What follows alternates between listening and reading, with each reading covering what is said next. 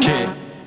יום שישי, 4 באוגוסט 23, שעת בוקר באולפני המקלט שבחולון, פודקאסט הכל סגול במהדורת קיץ חמימה, ואני חייב להגיד שהפגרה הזאת עוברת הרבה יותר ממה שחשבתי, אה, ואנחנו משהו כמו חודשיים לתחילת עונת הכדורסל, אז אנחנו חוזרים כדי לחמם מנועים ולהכין את הקרקע.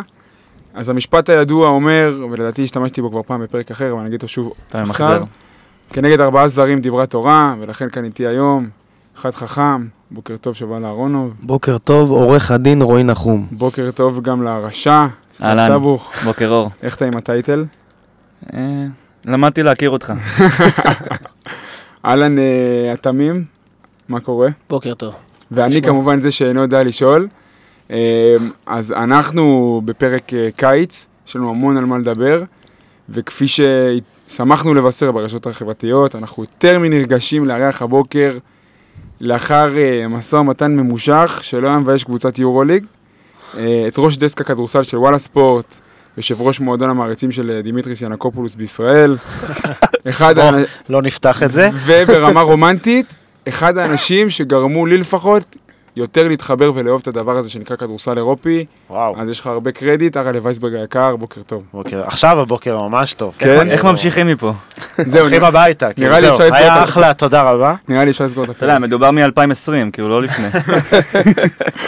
איך אתה מרגיש הבוקר? לפני 2020. כן, לא יודע. לפני 2020 הוא היה שקוע בביתר ירושלים, ואז אה, משהו פה השתנה. אז תראה כמה כאבי לב חסכנו לך.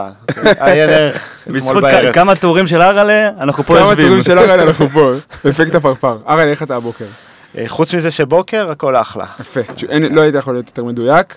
אז כמו שאמרתי, היום פרק גדוש, עמוס, נדבר על הפנים החדשות במועדון, נדבר על המגמה הכללית של ההתחזקות של הגדולות של הכדורסל הישראלי, שזה גם נושא שמעניין אותנו, ואיך אפשר בלי לתת גם איזה סגמנט מעניין על התקשורת, אה, תקשורת ספורט בתקופה כזאת, כי התקופה הספציפית הזאת שאנחנו נמצאים בה, מציפה, ואני בטוח שהרלה יש לו הרבה מה להגיד בנושא, המון שאלות והמון סיטואציות, גם לגבי צרכנים של תקשורת ספורט וגם לגבי עיתונאים שמספקים לנו את השירותים האלה. אז יאללה, בואו נתחיל עם שאלון ההתקלות של אה, שובל, האורחים שלנו, אז אה, בוקר טוב אדוני. טוב, אנחנו ישר קופצים למים, נעשה את זה מהיר וחד. שאלות אה, פשוטות, תשובה קלילה, ומשם נתקדם. מייק בטיסט או שקיל אוניל? אז רגע, אתה החכם או הרשע? לא- אני לא הבנתי. החכם, הרשע בדיוק פה. אה, טוב, יופי. למי יש אחוזי עונשין יותר גבוהים? אני חושב קהל. שלרועי נחום יש יותר לא, משניהם. קהל ביחד. בטיסט. קהל? בטיסט, אז בטיסט. יפה. תשמע, בשבילי... הרלה הולך רציונלי. כן, רק רציונלי. הוא הביא לי הרבה יותר רגעי אושר, אין פה מה. קבל את זה. דימיטריס דיאמנטידיס או מג'יק ג'ונסון? Mm, בוא נפתיע אתכם. מג'יק ג'ונסון. אני כועס על דיאמנטידיס, על השנה בערך שהוא היה מנהל מקצועי, מנכ"ל, יושב ראש, whatever. זה בשנה שהוא הביא את קטש, לא? זה עם עודד, לא? כן, כן, זה היה עם עודד. אה, לא בגלל שהוא הביא את עודד, אולי בגלל איך שהוא נפרד מעודד. אה, לא, זה לא, זה לא בשבילו, זה גם לא היה אמור להיות בשבילו. מי שמכיר קצת את דיאמנטידיס הוא הכי אנטי כוכב והכי לא דמות של ניהול ו- ודברים כאלה.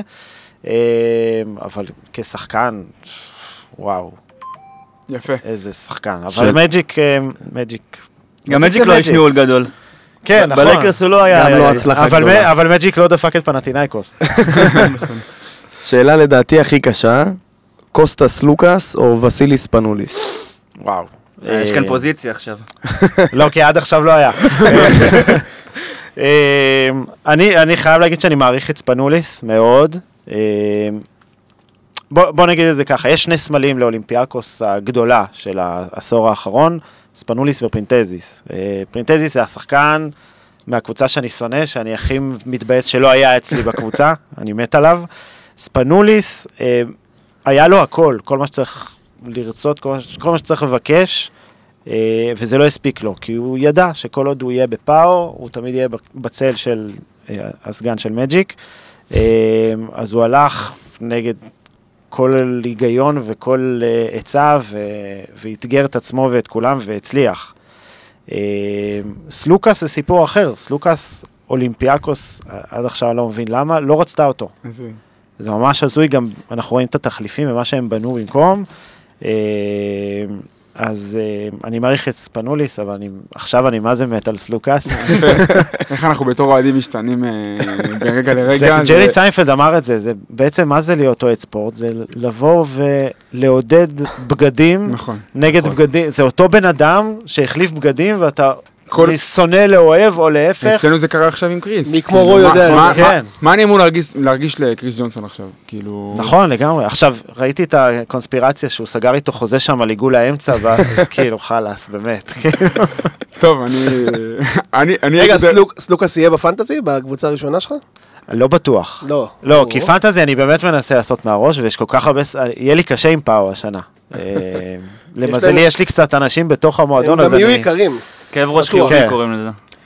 יפה, אז uh, פתחנו uh, את הדיון uh, לגבי ההתקלות של אראלה. רצינו לעשות פה דיון יותר מעמיק על ההחתמה של חואנצ'ו וכל מה שקורה בקו הקדמי ובלצ'רובסקי. אולי עוד יהיה זמן. אולי עוד יהיה זמן, אבל בוא, נ... בוא נשאיר את זה, את המטעמים לסוף. אז נדבר מהר על קייבר וסמית. יאללה. שיהיה זמן. אז אני זורם. אה, בוא רגע, בוא רגע נתקדם. אנחנו רוצים לשים פה דגש על שלושת המהלכים המשמעותיים בשוק שקרו בחודש האחרון. בשוק ב- החולוני. בשוק החולוני ברמת הזרים. בפרק הקודם, הגענו לפרק הקודם עם סגל ישראלי בנוי, אז שם נתנו טייקים על חנוכי ועל שון אה, ועל ארצי ועל התפקיד של שחר אמיר בתוך הרוסטר, כן באמת שחקן רוסטר או לא. אה, אז כולם מוזמנים להאזין אה, לפרק ההוא ולשמוע מה קרה שם, אבל היום אנחנו עם אבל להנמיך טיפה את הווליום, כן, כי היו הרבה צעקות. וואו, איזה צעקות, זה כמה תגובות, כאילו קיבלתי תגובות, אמרו לי, טאבוך התחרפן, היה לא ראינו בטנטרום, הוא כזה." יודע את זה גם. בחיים לא ראינו דבר כזה. טוב, אה, אנחנו מתקדמים. אה, אחמד קייבר, אה, רגע, זה אחמד, עמד, עמד. אנחנו רבים על זה בקבוצת פייסבוק. הוא- לא-. הוא לא רב, הוא פשוט נלחם בתחנות רוח. כל העולם אין דבר רושם כזה. עמד. קליל עמד. הוא חליל. אחמד. אל תנסו לייפות את המציאות, זה זה- השם של הבן אדם. כאילו, כן, אבל הלכת אתה יודע עכשיו- מה? עכשיו שחקן אחר. אני מאוד כעסתי שאמרו קליל עמד. מה זה קליל עמד? זה לא השם אני של הבן אדם. ראיינתי לפני כמה שנים את יאניס, ושאלתי אותו, טוב, מה, איך לבטא את השם? יא, עכשיו, ברור שזה הדטוקומבו, אבל הוא כבר קורא לעצמו אנטטוקומבו, כי זה אמריקאים, הם מזיזים הכל לפי מה שזה, אז באמריקאי זה עמד, ונראה לי שגם לכמה חבר'ה לא, אבל- נוח שזה לא יהיה אחמד, לא? אבל ככה הוא קורא לעצמו. אז זהו, זה- המבחן- זה איך הוא קורא לעצמו. בדיוק. זה כמו שעכשיו מישהו ייקח את השם שלך ויקרא לך רוי. אבל קוראים לך רוי. הבנתי. טוב. תודה. רועי הצ'ימורה. לא משנה. טוב, אנחנו מדברים על אה, רכז בן 26, מטר 88, אה, wingspan רציני, שיש לגביו ספק לגבי מה ה wingspan, אבל... לכאורה. הכל מסרטון ביוטיוב. כן, אבל בוא נראה תכף אה, מה- עם מה אנחנו מתמודדים. שיחק בעונה החולפת בוולבס בהתחלה אצל קורטינייטיס, ואז היה שם חילוף של מאמנים, אני לא יודע מי, מי סגר את העונה. אה, נבחר ל-MVP של הליגה הליטאית, ממוצעים יפים, אה, קצת פחות מ-17 נקודות למשחק, אה, קצת פחות משישה אסיסטים, כמעט שתי חטיפות למשחק. שחקן בפרופיל מאוד מעניין. אני הייתי בטוח שיש מצב שהפועל חולון היא תהיה מתחת ל-level שלו בקיץ אחרי השדרוג הזה, אבל לפני זה בוא נדבר טיפה כדורסל, עם מה אנחנו אמורים להתמודד, וספר לי קצת על האירוע. טוב, ב lineup כתוב, אה, כתוב ב lineup אה, שמה מה הוא אמור להביא לש- לשולחן, וחשבתי כאילו על מילה שתסכם את כל הדברים שהוא יודע לעשות, וזה פשוט אינטנסיביות, וזה אנטיתזה לג'ו רגלנד, אה, שאוהב לשחק בקצב שלו, ושכולם. הולכים לפי החליל שלו, וגם אם זה בהגנה... קליל. ה- מה זה? לפי הקליל. לפי הקליל שלו, לפי הקליל המד שלו. ואינטנסיביות זו המילה כאילו ש, שאני חושב שמסכמת את אה, קייבר. קודם כל, גם בגלל מה שהוא עשה ב G League, יודע, המספרים שהוא עשה ב G League, ואני, אתה יודע שאני שונא לדבר על הדברים האלה, אבל אל תטריף אותנו בשלב מוקדם. המספרים שהוא עשה בג'י ליג בדקות שהוא שיחק, רק, מוכ... רק, זה כאילו רק מצביע על, על ההספק שהוא נותן בדקות שהוא על המגרש. אם זה בהגנה, הוא לא, הוא, הוא סוג- מסוג הגארדים הלוחצים האלה, כמו ים הדר, שלא בא לך, לא בא לך לשחק נגדם. לא בא לך, כי הוא מציק, הוא שולח את הידיים, הוא מגיע לכל כדור, אה, אם אתה מנסה לשחרר אפילו פס ב, אה, לתוך הצבע, היד שלו מגיעה לשם. אה, זה, זה, זה נגיד משהו שמאוד מאוד מאפיין אותו. התקפית, אז בניגוד גמור ומוחלט למה שהתרגלנו לראות, יהיה כדורסל יותר מהיר, יהיה כדורסל יותר... נראה לי שזה, של נראה לי שזה, breaking. שרואים את זה על שרפי על- כמעט על כל ההחלטה שלו, ההחלטות שלו בקיץ. כאילו, כן. הוא, הוא רוצה כדורסל אה, ממש, ממש מהיר. אז אם הוא דיבר על ג'ו, זרק מילה על ג'ו, איך אתה... אתה, אני יודע שהיה לך יחס אה, מאוד אמביוולנטי לג'ו, מה, מה אתה רואה? אני חושב שאנחנו נקבל שחקן שכל מה שהיינו רגילים לג'ו, שהוא שומר את הכוחות לעצמו, מחלק, כשיש משחק שככה, לא כן, עובדת. כשיש משחק שלא באמת בא לו לשחק, אז הוא עושה את הארבע עבירות כבר בתוך חמש דקות, או הולך על המגרש. פה אנחנו מקבלים שחקן אחר לגמרי. ש- ששמענו מה מאיר אמר, האינטנסיביות הרבה יותר גבוהה, המשחק יהיה הרבה יותר מהיר. שניהם דומים דווקא בזה שהם שולטים בקצב של המשחק, אני מסכים רק. שכל אחד בקצב אחר. ג'ו ייקח את הכדור, יכדרר, יחכה עד שהוא יקבל את ה... או את החיתוך של השחקן שהוא רוצה, או את החסימה איפה שהוא רוצה. קייבר יחפש לרוץ כל הזמן, להטיס קדימה את חברים שלו, לרוץ בעצמו את המגרש, הוא מעולה באופן קורט, אה, וזה שחקן מאוד למי מאוד זה מעניין. מתאים בקו האחורי שלנו? שון. בטח. אני אני רואה משמעית. שהשילוב ביניהם יהיה מאוד מוצלח. חד משמעית. השאלה אם ימצאו את האיזון, כי שניהם מאוד אוהבים לרוץ. נראה לי בשביל יש את סי.ג'יי. אז בוא, אז התחלת, אתה רוצה, אתה רוצה, כי אני, אני דיברתי על, אה, שמענו את השם של אחמד קייבר, אחמד קייבר, ואני, אנחנו בשלב מסוים הבנו גם מדיווחים של, אה, בתקשורת, שסי.ג'יי הריס ימשיך בקבוצה בעונה הבאה. דרך אגב, אני מאוד שמח שלא הוציאו איזה רשמי שהוא ממשיך, כי ברגע ששחקן חותם לשנתיים, אז הוא חותם לשנתיים, נכון.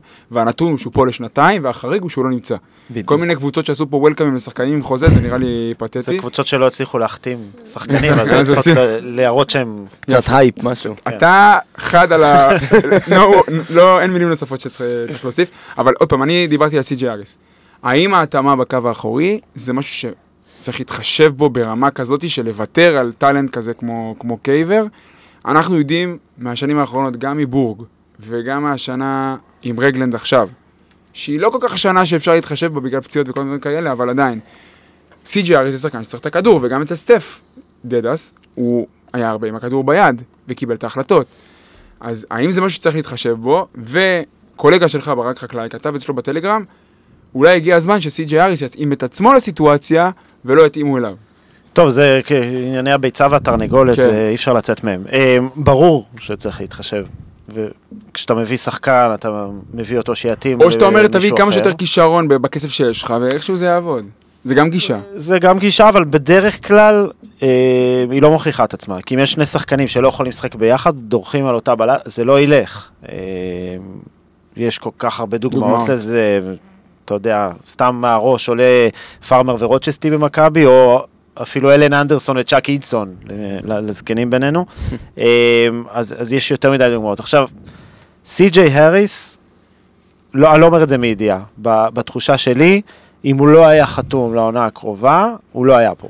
זה הערכת אה, כל יושבי הפאנל, לדעתי. אוקיי. כן, אז אם כולנו מסכימים, חוץ כנראה. שאנחנו טועים. לא, לא, זה לגיטימי. אוקיי. אה, ואני אגיד יותר, יותר מזה, אם הפועל חולון, ואני יכול להבין את הנטייה הזאת, ברגע שהולכים לאיזה מהלך כל כך חדש ומהפכני עם שרפי, ו, וקריס הולך, וג'ו הולך, אה, ה- הנטייה הזאת ללכת למשהו מוכר ומשהו שהצליח, אה, ולבנות סביבו היא מאוד טבעית ומאוד מתבקשת. מהמם.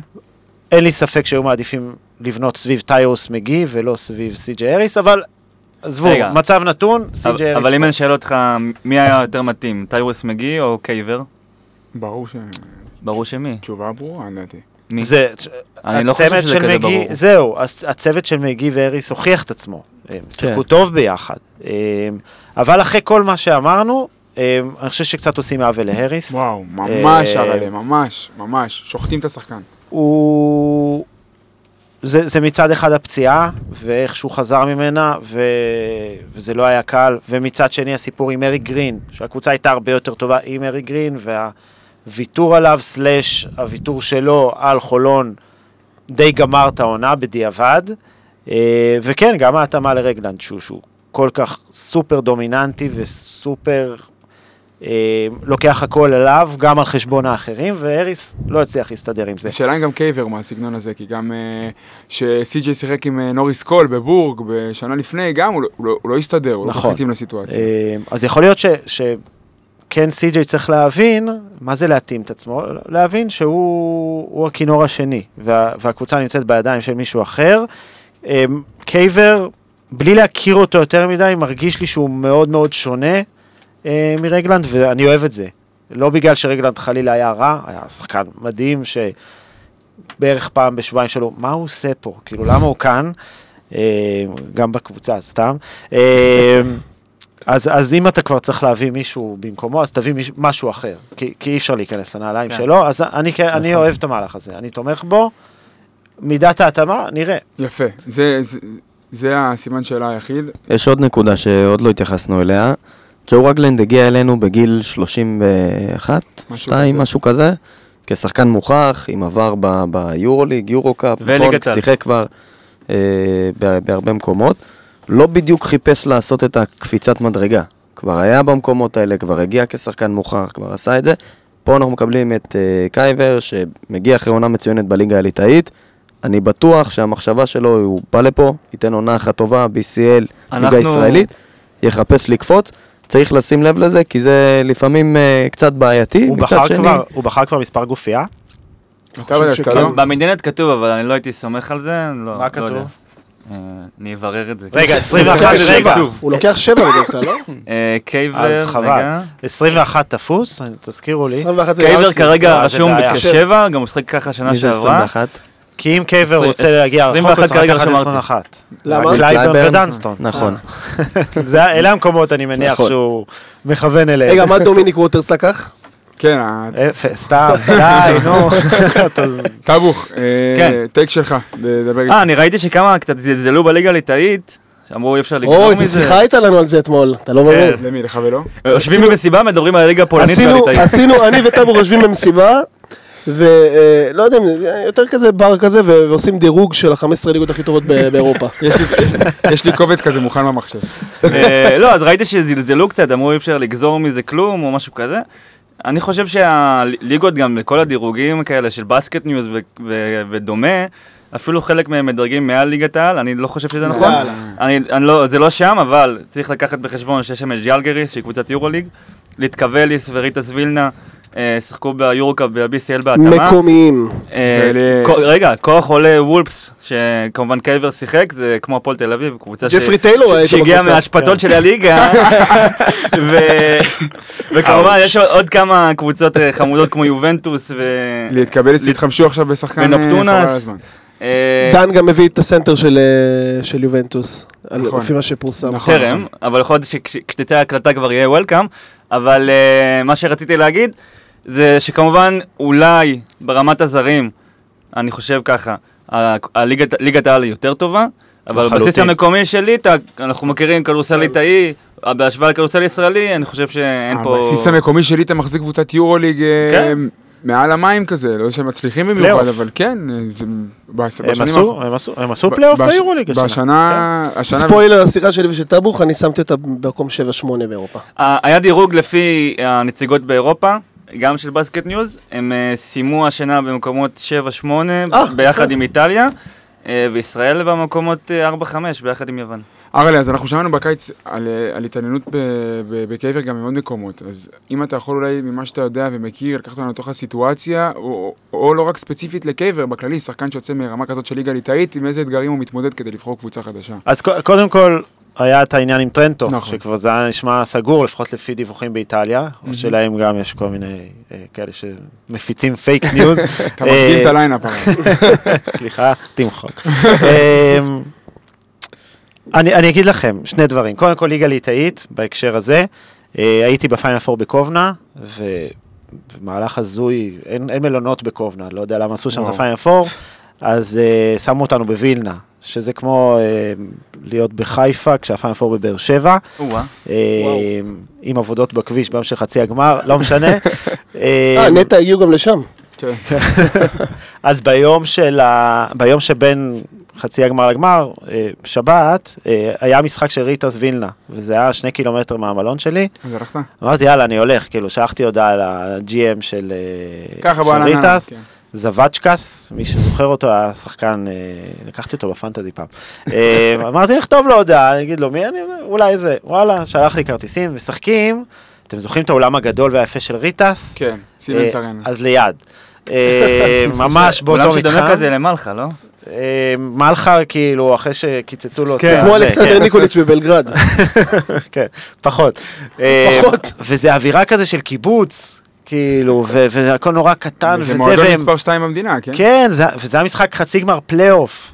האולם היה מפוצץ, טוב, לא קשה לפוצץ אולם של 2000, אה, והם מתלהבים משירים של ה eighties, זה היה ממש הזוי, ואז אתה נכנס גם ל mood של הכדורסל, גם הכדורסל הוא קצת eighties.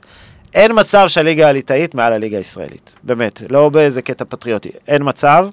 אה, אז אני בטוח שבשביל אחד כמו קייבר לעבור לישראל, לקבוצת? BCL, זה שדרוג, והפועל חולון אה, יצרה לעצמה שם של מקום, שיודע לפתח שחקנים, או לתת את הבמה לפריצה לזרים אמריקאים שרוצים לעשות את השלב הבא. אבל אתה יודע, בשנים האחרונות זה לא קרה. כן, נכון, אבל בשנים האחרונות הגיעה הצלחה באירופה, אז אתה גם, זה לא רק שאתה, וויל קלייברן כמעט יורד ליגה ואז הופך לכוכב יורוליג, נכון. אלא אתה יכול לעשות פיינל 4 BCL, או בעונה כאילו מאכזבת עושה טופ 16, אז הפועל חולון בנתה את עצמה כשם, כמקום, ומקום שרוצים להגיע אליו, ועל זה זה שאפו. שיקול של סוכן. אה, בטוח, בטוח, בטח שחקן בגיל הזה שאין לי ספק שהוא מאמין שהוא יכול להגיע, אם לא ליורוליג, אז לשולי היורוליג. טוב, אה, אנחנו נתקדם אה, מקייבר להחתמה הבאה, ולדעתי היא לא פחות מעניינת. אה, ג'סטין סמית, היא מעניינת בהרבה, בהרבה מישורים, גם במישור הפרופיל של השחקן וגם במישור המקצועי של הפרקט, שהמאמן של הקבוצה לוקח החלטה מסוימת לגבי התכונות שהוא מחפש בגבוה שלו, הוא אמר את זה לדניאל זילברשטיין במגרש פתוח. אז מדברים על ג'סטין סמית, ב-23 ביולי חותם מהפועל חולון, בן 24, 6-7 כזה, 2-0-1, אה, לא יודע, עם עקבים, בלי עקבים, אני לא יודע איך זה מודדים את זה. שיחק בעונה האחרונה בדלוור. ליפה. יש לו ליפה רצינית. אה, כן, זהו, אם זה ברוטו או נטו. אלוף ג'י ליג, אלוף ג'י ליג מהשנה האחרונה, בדיוק כמו שאתה אוהב. בדיוק כמו שאני אוהב. אה, בכמעט 22 דקות למשחק, קלט 9.6 נקודות, 4.8 ריבאונדים. מהשלוש ומהעונשין הוא לא קולע, זה- כל הממוצעים כבר פירטנו בערוץ הטלגרם, וזה סחט הרבה מאוד תגובות. לא זורק. הוא לא זרק, מס- תחכה, אל תתחיל. חכה. עוד לא התחלנו. לא זורק שלשות או לא זורק לא, עונשין? הוא י- הוא יכול לזרוק שלושות, כן. אבל הוא פשוט לא זרק. לא. גם אני יכול. כאילו. בסדר, אל תשים אותך ואת ג'סטין סמית לפני- באותה... לפני אתה יותר סנטר ממנו. אני מתקרב לגובה שלו. לפני שאנחנו, לפני שאנחנו אה, ניכנס לדיון המקצועי לשחקן, ביקשו ממני לפתח ולשאף את תיאוריית הזבל ג'י ליג. עכשיו תקשיבו, תפסו אותי על הדבר הזה ולא הפסיקו, זה נהיה, ברנד. אני פשוט, השורה התחתונה של הדבר הזה, וג'סטין סמית, לפי ההגדרה הזאת, הוא עונה לזה. וגם אראלה שיכול, שאתה מנוסה הרבה יותר ממני בשנים שלך בשוק ומה שקבוצות מביאות לפה. יש משהו בג'י ליג, או להפך, יש משהו באטמוספירה של הכדורסל האירופי, בכדורסל האירופי עצמו, באתגרים ששחקן עובר כשהוא יוצא פעם ראשונה או פעם שנייה מחוץ הברית. יש דברים שהופכים אותו להרבה יותר בשל ומוכן לתרום מהרגע הראשון. לגמרי. ואם אני מביא שחקן, שנתון 99, שלא יצא מגבולות הברית אף פעם, אז זה לגיטימי מאוד להגיד שההסתברות שלו להצליח פה פחותה מאשר שחקן שמגיע מאנטוורפן או מאוסטנד או מכל קבוצה אחרת שתיקח. זה סביר מאוד להניח דבר כזה, ויש המון דוגמאות, גם ספציפית בהפועל חולון. נכון שיש גם דוגמאות נגדיות של נפילות של זרים שכן באו מאירופה, תמיד קורה, נכון. אבל אני אומר, אה, שאתה לוקח... וזה קורה אה, יותר בעמדה הזאת בכולנו. שאתה לוקח מלאקי ריצ'רדסון כזה, שהוא בן 23, עם אישה וילד, שהוא בא לשדה עם המזוודות, ו- ובחיים לא היה במדינה אחרת, מחוץ לארה"ב, וגם תיקח את הרמה המקצועית של הג'י ליג, ואינטנסיביות, וכל מיני אלמנטים שיש שם, שאין פה, אז אתה אומר שזה סיכון מאוד גדול. ולהגיד שזה סיכון גדול, זה טענה שהיא לגיטימית לגמרי. הטענה שלך זה לא שיש סיכון גדול, אני אדגיש מה אתה אומר, אתה. מכנה אותם במילה זבל. בסדר, זה אמיתי. זה, לא. אל תנסה. לא, הוא אומר את זה כמחמאה. אני לא- אגיד לך מה, אבל הוא לא- לא זבל ג'יליג טיפוסי. כי הזבל ג'יליג הטיפוסי, אנחנו מדברים על סקוררים שחושבים אה, כמו, כאילו הם בליגת קיץ, רק חושבים על ממו- ממוצעים שלהם, וזה פחות המקרה. הוא מרגיש לי שהוא שחקן יותר קבוצתי, מהמעט שראיתי, כי זה באמת מעט. שחקן בלי סרטון highlights ביוטיוב, מה קורה פה? אה, אז מה, אז מה, דברו איתי לגבי ההימור, האם זה הימור מסוכן רגע, מדי? אני, אני, אני רוצה רגע לשאול שאלה את אהרל'ה, קודם כל, לפני שאנחנו מתחילים. רק ברמה ההתקפית, מה ההבדל, כאילו, מה קייזר נתן ברמה ההתקפית? מה, מה הוא מה, נתן בהש- מיוחד? בהשוואה? לא, לא, לא בהשוואה. מה קייזר, מה. קייזר, מה קייזר, מה, מה קייזר שהיה פה והיה פה בעונת אליפות, התקפית נתן להפועל חולון. אבל בדיוק, זה העניין. הפועל חולון לקחה אליפות בלי בלי גבוהים. בלי משחק פנים. אה, מה זה אומר אבל? מה מה הדבר הזה אומר?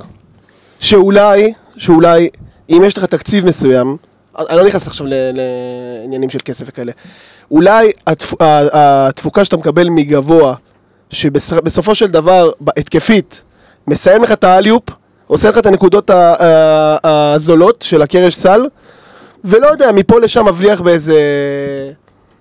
חצאי מרחק שלו, לא יודע, לא דברים מבליח, כאלה, אבל- ולא מסוגל. קייזר היה בטון כל העונה ו- מחצי מרחק. ולא מסוגל, לא מסוגל למסור את הכדור בצורה... רגע, לא, אבל בצור- מה? אני מבין שכאילו גם ב... שרפי אמר בהודעה הרשמית שיש לו יכולת מסירה. אני חושב שזה עדיין מוטל בספק. תשמע, עוד פעם, ראית משחקים שלו? אני לא ראיתי משחקים שלו, אבל, אבל אני רואה מספרים. אוקיי, תגיד לי, אה, אתה רואה מספרים, מה זה? עזוב, לא, רגע, חכה אבל שנייה. שחקן בלי ניסיון, ש... שהתיאור המרכזי זה יכולת מסירה, איך אתה אני, יודע, אני איך עדיין... אתה יודע, אה, איך אתה יודע להצביע על יכולת מסירה? איך אתה יודע להצביע על יכולת מסירה? אני מסכים איתך שגם המ- גם המספרים חשובים, אבל ברגע ששחקן חותך ליד שחקן והוא מזהה את זה ומוריד לו את הכדור דרך הרצפה, אתה מבין שיש שם משהו. אוקיי. אתה מבין שיש שם משהו. ובוא, בג'י ליג הוא לא שיחק כל כך הרבה דקות שאתה כבר יכול להגיד שהוא לא מוסר טוב. ביחס לכמות הדקות שהוא שיחק, הוא עשה מספרים לא רעים. אז ת- אז אם אתה תמשיך, מה מה הוא אמור להביא לשולחן? אז, כמו, אז התחלתי בכוונה עם קייזר, אה, כדי להגיד שהתקפית, אני, אני לא חושב שאנחנו נראה הבדל יותר מדי גדול בין הגבוהים שהיו פה לאחרונה לבינו. לא יהיה יותר, הבדל יותר גדול. האתגר האמיתי יהיה בתוך הצבע, בהגנה. זה יהיה האתגר האמיתי בכל הנושא של עם ריבאונד. 2-0-1 בעמדת הסנטר. אה, רשמו 202, אל תיקח לו אחד. אבל, אבל אה, בכל הקטע של, אה, של משימות הגנתיות, ריבאונד, דברים כאלה, זה, אני הכתבת מסכים, קצב זה- משחק מהיר. יהיה יותר אתגר, אבל יש לו יתר... יתרונות התקפיים ויש לו גם יתרונות הגנתיים ששווה לדבר עליהם. אם נתחיל עם ההגנה, הוא יכול לשמור כל עמדה על המגרש, הוא יכול להתחיל את המשחק על ספידי סמית, או יכול להתחיל את המשחק על אה, בולדווין, אני לא אומר שהוא ישמור עליו ברמה ש... אתה יודע, יורו ליג, אבל הוא יכול. הוא, הוא נשמע כמו שחקן שמתאים לקבוצה עם עומק, בדיוק. וזה לא המצב. בדיוק. בוא נגיד, ש... בוא נגיד שאם, שאם הקבוצה הזאת הייתה הולכת על חמישה זרים שמשחקים בליגה, זה, אני חושב שזה היה perfect fit. כי הוא שחקן מאוד קבוצתי, כמו שאמרת. חתיכת עם. אה, כן, זה חתיכת עם, אבל עוד פעם, עם בשווי 2.3 מיליון שקל.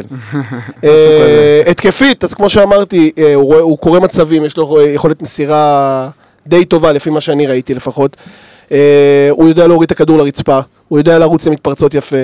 אה, סך הכל הוא שולט בגוף שלו, שולט ב- הוא שולט בכדור, זה אחלה, כאילו, אני... כאילו יהיה מעין point center. אתה כתבת כן. אה, משהו מרענן, מסקרן, כתבת איזה... ב- ב- אני ב- אגיד- אני אגיד בציוץ לך, עוד- כיוון מעניין, משהו כתבת. אנחנו עוד נדבר, אני מניח, על הפועל חולון ב- באטמוספירה של מה שקורה במכבי תל אביב, הפועל תל אביב, הפועל ירושלים. כאילו מרגיש לי ש- שהפועל חולון הבינה, אוקיי, כללי המשחק השתנו, קצת נשארנו מאחור. בכדורסל רגיל לא ננצח אותם. ואנחנו צריכים להביא משהו אחר ושונה. אה, וגם לאור העובדה, אתם יודעים, יש איזה מושג כזה שאני אף פעם לא מבין אותו, אבל איכשהו הוא מוכיח את עצמו. DNA של מועדון. כאילו, אם תביא לפה עכשיו את מייק בטיסט או שקיל אוניל, תבחר, אה, הוא יגיד, אה רגע, אבל אני בחולון, אז אני לא אמור לעשות יותר משבע נקודות למשחק, זה, אבל, אבל זה באמת קורה, כאילו, יש קבוצות, שקבוצות גארדים, יש קבוצות שקבוצות של נגרים. אז הפועל חולון זה קבוצה של גארדים, של גאנרים, שוואטאבר, איך שתקרא לזה, וסנטרים כאילו לא, אז אנחנו עוד נתגעגע לכדורסל הסכמטי והכבד והגבוה מימי דדס, כי השנה הזה לקחו את זה לאקסטרים, וכן, אני אוהב את זה, כי, כי אני באמת מאמין שאם אתה שם כדורסל מיסיונרי, ואת הדברים הרגילים והשגרתיים ו X's and O's, אין לנו מה... אין, אין לך מה- מה למכור שם. מה ההבדל, עוד- אני סליחה שאני נכנס ככה, אני פשוט... אה, סוער מג'סטין סמית. תקשיב, לא, לא, מה ההבדל, אם אתה הולך עכשיו על המבנה הכי הכי הכי שגרתי שיש, מה ההבדל בין הפועל חולון בארבעה זרים להפועל חיפה? מה ההבדל? הוא רק הישראלים. יותר מזה, אני אגיד לך, רק הישראלים. מה, אתה, אתה בסוף אתה לא נמדד מול הפועל חיפה, אתה נמדד בלהגיע ל, לרמות של מכבי תל אביב, הפועל תל אביב וכולי. יש להם זר אחד יותר, שזה נגזרת של שיקול כלכלי, סבבה לגמרי. אז אתה, אתה צריך זרים שכל אחד מהם יוכל לשחק ביותר מעמדה אחת, יוכל לתת יותר מ-one, two, three, trick pony. אה, אתה צריך את הגיוון הזה, והוא יכול לתת לך את זה. שוב, זה הימור. שחקן... חד משמעית. אני הימור. לגמרי איתך ב- בתיאוריית הזבל G League, וואו. לגמרי. איזה- וואו. איזה כמה יש לך למועדון. תודה רבה למאזינים. endorsement. רמה גבוהה. כאילו, אתה יודע מה? בוא נדבר שנייה על מכבי תל אביב, סבבה? פרנק קמינסקי מול ג'סיאל ריברו. אני לא מאוהדיו הגדולים של ריברו, אני לוקח אותו שלוש פעמים. קל. שאני לוקח את קמינסקי. גם אני. קל. הכי קל אין בעולם. בכלל שאלה. שזה בכלל אוהדי מצדיק מכבי תל אביב לא קטש. יסכימו איתנו. סבבה, זה לא אומר. זכותם לטעות. לא רק. שהם לא יסכימו, הם עדיין מנגבים את הקצף מהפנים. מה כן, עכשיו- באמת לא הצלחתי להבין את זה. אני יכול להבין שקיץ שמתחיל בזקלי דיי ומאט קוסטלו ונגמר בריברו, אז זה מעורר קצף. קמינסקי מול ריברו, ברור שריברו. קל. ממש קל. אני, אני, זהו, אני את שלי עשיתי, הפרק הזה מבחינתי... אה, אבל קמינסקי לא. עוזב את ג'י ליג, כאילו... אבל- לא, אבל הוא לא- הוא שחקן שלא היה באירופה, והוא לא שומר, והוא לא מתאים למכבי הוא בכלל. לא זז. מתאים למכבי, ו- והוא יושב על סורקין ו...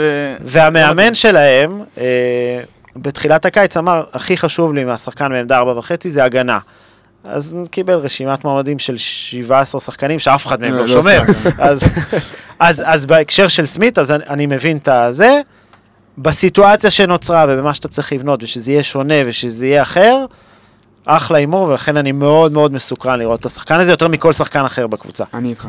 הזכרת קודם את הגדולות של הכדורסל הישראלי, שאנחנו כבר יצאנו מ- משם השנה על, על ידי כמה אתרים, אבל אה, סתם בשביל ההשוואה, אנחנו יודעים כמובן שבכל הקבוצות האלה יש לפחות שני סנטרים. בהפועל תל אביב יש את קייל אלכסנדר ועידן זלמנסון, בהפועל ירושלים יש זאק הנקינס וגבריאל צ'צ'שווילי, מכבי תל אביב סורקין וניבו, עכשיו שאלה רגע לפני, כמה מתוכם שחקני פוסט? אה, הנקינס יש את היכולת, זלמנסון. יש את היכולת, חוץ מזה. ריברו. ו- ריברו? ריברו אפילו לא שמתי, כן, כי בסופו של דבר... הוא ישחק בליגה? אני לא מבין. הוא לא חושב יודע אם הוא ישחק. בליגה, לא חושב שהוא ישחק ביחד עם ניבו בליגה. לא, אני לא רואה סרט שהם לא רושמים שני גבוהים זרים לליגה. יש להם את ווב. אה, הוא לא גבוה. ברמה, כזאת, ניבו חמש, לא צריכים יותר מזה. לא. ברמה כזאת אפשר להגיד אולי שאין איזה סנטר בליגה שיש לו משחק פוסט פסיכי, ליגל אה, אבל ה... אה, אני חושב שהבעיה המרכזית פה זה ההתמודדות עם הריבאונד. כי אם אתה רוצה להיות קבוצה הגנת, קבוצת הגנה טובה, שרצה, הכל מתחיל מהריבאונד. אה, אני לא רוצה להישמע אה, מציק, אבל אה, יוגב אוחיון בשלב מסוים בקריירה היה מלך הריבאונדים בקבוצה שלו. כנראה הקבוצה לא הייתה קבוצת ריבאונד טובה. אני לא חושב שזה מעיד על הקבוצה משהו... אני קצת. מצנן את ההתלהבות. שחקן טוב סמית, הוא באמת הימור, אבל יש לנו כמה חסרונות מאוד מאוד בולטים שאנחנו חייבים לדבר עליהם. דיברנו קצת על הגובה, 2-0-1, סנטר, size בצבע, מה יגיד קייל היינס? זהו, יותר גבוה, יותר גבוה. לא, היינס? אבל גם אין לו את אבל המסה. קייל היינס אין לו את ברוחב, המסה, הוא הוא- מטר שלושה 98 שחקנים. לאורך ולרוחב. איזה פופוליסטי זה להגיד כאלה. כן, הבן אדם לרוחב הוא מקרר. אה, בשביל גבוה שהוא 2-0-1 שישחק 5, אתה רוצה קליעה מבחוץ. נכון. עד עכשיו הוא לא עשה את זה. אה, אחוזים מהקו לא הזכרתם. רגע, זה הנקודה הבאה. אה, הוא לא קולע, עד עכשיו הוא לא קולע מחוץ לקשת, יכול להיות שבעונה הזאת באמת לא הוא קלע. לא, ישמר את זה זה. בגלל שהוא לא זרק הרי. לא הוא זרק, לא קלע, אחוזים רעים, הכל. אתמול טאבוך אמר שיש לו טכניקת אה, זריקה אין בעיה, זה לא... איכותית זה מאוד. לא ערובה, זה לא ערובה לכלום. אז זה מה שאני אומר, אני חושב שהוא יכול להרים אה, זאת. כמובן עונשין, 47 אחוז, פה אי אפשר להגיד שהוא לא זרק. אה, אז גם שם זה קצת בעייתי, אנחנו נצטרך לראות איך הוא מתמודד עם זה, וכמובן ניסיון, אה, הוא רוקי. רוקי הוא- לכל דבר, פעם צריך- ראשונה ב- במדינה זרה, אה, ועוד מדינת ישראל, שאנחנו יודעים איך החיים טובים פה לזרים, מקווה אז שהכל יהיה יש, בסדר. פה יש תפקיד משמעותי לקהל. אם הקהל נכון. מביא לו שיר כמו שצריך, ומחבר, לא באמת, עולה, עולה. ומחבר כבר- שחקן כבר כזה דיברנו על נכון, זה. מההתחלה, זה יכול לעשות הבדל. זה נכון. עשה הבדל במקרים דומים אה, בעבר. אה, ולצערי אני חושב שהסבלנות אליו תהיה... כבר בגביע. הווינר אחרי שני עיבודים כבר יתחילו להשמיע קולות, בגלל הפרופיל הזה. אני חושב שכלפי כל הקבוצה יש כרגע תחושה כזאת. לא מהקהל הרחב לא לפחות, של. קצת חוסר סבלנות, של קצת אה, אג'יות כזה, מי שקורא את התגובות לא, בפייסבוק, אבל, אבל, מי שרואה, יש במיוחד, קצת... במיוחד אה, ג'סטין סמית, בוא, בוא נגיד את זה ככה. מסכים. כי הפרופיל שלו, הרבה אנשים מאוד. התעצבנו על זה, יכול להיות שבצדק. יכול להיות, חילקו את העוגה ככה שבסנטר חסכו ובארבע שילמו יותר כסף, אני לא נוגע בסכומים, אבל בואו נשים את הקלפים, מדובר בשחקן אתלטי, ששומר על כל העמדות, אבל הוא לא פיזי. לא, לא פיזי. אבל אה, אם אנחנו- אם דיברת כבר על הכסף לעמדה 4, מהחתמה שהיא הסיוט שלי ברמת הפרופיל, להחתמה שהיא בהתגשמות חלומותיי. אין דבר שאני יותר אוהב מזרים אירופאים, זה מרגש אותי ברמה האישית. אה, והולכים לכיוון שהוא לא כיוון אה, טריוויאלי. אם, אם אתה כתבת לגבי ג'סטין סמית שהוא כיוון די מסקרן, מעניין, מפתיע, אני לא ציפיתי ששחקן, עזוב רגע פרופיל עם ניסיון יורוליג והכל, מהסגנון, כאילו להביא, כן. ל- ל- ללכת בכלל לאזורים האלה של השוק. אני, אני לא ציפיתי לדבר כזה, אז אנחנו מדברים כמובן על אה, אמין נועה, בן 26 פאוור פורוורד, שחקן לא כל יום, והרי גם העלה לזה ציוץ, מגיע פה שחקן ישירות מהיורוליג, ואם לא תגיד איזה, בלי להעליב, איזה עוז בלייזר או איזה יפתח זיו כזה שהם שחקני יורוליג אה, כאלה, 83 הופעות יורוליג, השנה 20 דקות למשחק, היה 4 מחליף בווילרבן, אה, 43 הופעות, 43 הופעות יורו-קאפ, אה, ממוצעים 9 נקודות, אה, 3.4 אסיסטים, אסיסט למשחק אה, בליגה. ביורוליג הממוצעים טיפה פחותים, אבל עוד פעם יורוליג זה רוטציות, זה רמות שונות של הגנה, 34% ל-3. 19 משחקים בחמישייה העונה ביורליג. זה לא דברים שמגיעים לפה בדרך כלל. אה, יתכבד, אבל אה, בקבוצה החלשה ביורליג, בוא... יתכבד עד אה, מר וייסברג, וממה שראה אותו השנה ביורוליג, אם הוא מכיר, אני פשוט... הוא היה בפנטזי? לא. ברור שלא. מווילרבן יש כלל ברזל, תלמדו, לוקחים רק את ננדו דה קולו. אה, לא, גם אה, יוספה, גם נתן לפעמים מספרים. כן, לפעמים, אבל אה, יוסוף הפאול. כי הוא תמיד, אה, אתה לוקח אותו, אז שלוש עבירות רבע ראשון. אה, כן, האמת ש... א' כל, האם- גם אתה הופתעת, כן. מה, מהכיוון, מהפרופיל, ומה מה שאתה מכיר כן, לגבי הפרופיל? לקחת את מה שהוא עשה ביורוליג זה לעשות לו קצת עוול, כי הוא גם לא יידרש לתת את זה. אולי נגד מכבי תל אביב כן, למרות שמכבי תל אביב קו קדמי קצת חשוד, אז אולי לא, לא יהיה לו כל כך קשה מולה. אמ, אהבתי את החשיבה פה, בעצ- בעצם. גם עליי התעצבנו כשהסברתי אחרי ההחתמה של, אה, של סמית, שהוא הולך להיות סנטר, אנשים התעצבנו עליי שהעזתי לכתוב את זה, אבל אם הוא אמור כאילו להיות ב top of the key ולעזור בניהול משחק ואפילו קצת להוביל כדור, כמה שזה נשמע מוזר, אז לידו חייב להיות scorer. וכאן השאלה, האם- אמין נועה יכול להיות סקורר? כאילו, הוא יודע לעשות נקודות, הוא יודע לעשות כל מיני דברים על המגרש, היה את האפיזודה בשטרסבורג. כן? האם, בוא נשאל ככה, האם הפועל חולון, אני לא, אני לא יודע את התשובה, האם הפועל חולון זקוקה לימין נועה של 16-17 נקודות במשחק? כי אם כן, אני לא בטוח שהוא מסוגל לעשות את זה. אני לדעתי חושב כן. שבאזור ה-13-14 ולא... אוקיי, זה, יש הבדל, יש הבדל. יש. הבדל. בארבעה זרים אתה חייב scoring מקו קדמי. נכון. נכון. אתה חייב אה, ברמה מאוד גבוהה. אה, שאלה אם זה מה שהוא נותן, וברמת הדברים שהוא אוהב לעשות, אנחנו יודעים שהוא אוהב את הקליעה מבחוץ, ואנחנו יודעים שהוא גם אוהב פוסט לא מעט. שחקן מאוד מגוון, אה, שאם ידעו להשתמש בו, הוא היה prospect גדול מאוד אה, נכון. בצרפת, היה אמור להגיע הוא למקומות קצת אחרים. underachiever כרגע, כן. לגיל שלו. אה, ובכלל, לראות זר אירופאי בליגה האמריקאית, אנחנו ליגה אמריקאית, זה תמיד סימן שאלה. אה, בדומה לסמית, זה סימן שאלה מרענן בעיניי, אבל כאילו כל הקו הקדמי של חולון, אתם זוכרים בסביבות מרץ-אפריל, כולם היו בטוחים שזלמנסון סגור בחולון לעונה הבאה. היה רחש בחש. זה כאילו הקו הקדמי שכאילו מישהו שכח שזלמנסון בסוף לא הגיע. זאת הייתה התאמה מושלמת מבחינת העומק, מבחינת הסקילס וכל מה שכל שחקן מביא. אם אתה מוסיף את זלמנסון לכאן, אתה מרגיש הרבה יותר בטוח, ואתה אומר אפילו אני אפגע בול באחד מסמית או נועה, אני בסדר. אבל אין זלמנסון, אז אתה צריך, אתה צריך את שניהם טובים, מי יותר ומי פחות. אה, היה, היה, הייתה אפיזודה עם אה, מייק סקוט, שנייה לפני, שהלך בסוף להחליף את נועה ווילרבן. אה, אני אוהב יותר את נועה. באמת? בגלל, כאילו סקוט הוא יותר הסקורר, אתה צריך סקורר שם, אז הוא יותר מ- זה מעבר הסקורר. לסקורר, הוא מביא לך את הפיזיות שיכול גם לשמור על עמדות חמש, כאילו חסר לך נכון, בקבוצה כרגע. אבל גם ביורוליג הוא שמר... אה, נועה, נועה, אני חושב שיש כאן ספק לגבי ההתאמה שלו להסתדר מול סנטרים, וסקוט אני בטוח שהוא היה יכול לעשות את זה. נכון, אבל עד- עדיין, הוא בן 35, כן. לא יודע, מה הוא היה מביא. הגנה על גארדים הייתה יכולה להיות בעייתית. זהו, מה הוא היה מביא מעצמו? כאילו בקונספט של מה שהפועל חולון עשתה מקייבר עד סמית, נועה הוא, הוא, הוא הוא הרבה יותר. מתאים. אתה חייב שחקנים רעבים. וממין נועה נראה אחד כזה, בהשוואה למייק סקוט שמגיע בגיל 35. אחרי ו- 30 מיליון אתה דולר. חייב זה לרבע. אתה חייב לרבע פה מעגל. ריקו. נכון. וזה רק עם שחקנים כאלה. נכון. האמת, אני לא יודע מה אני חושב. אני באמת לא יודע. אה, אגב, יש קונצנזוס, קונ- קונ- קונצנזוס ב- בטלגרם, 94% מרוצים.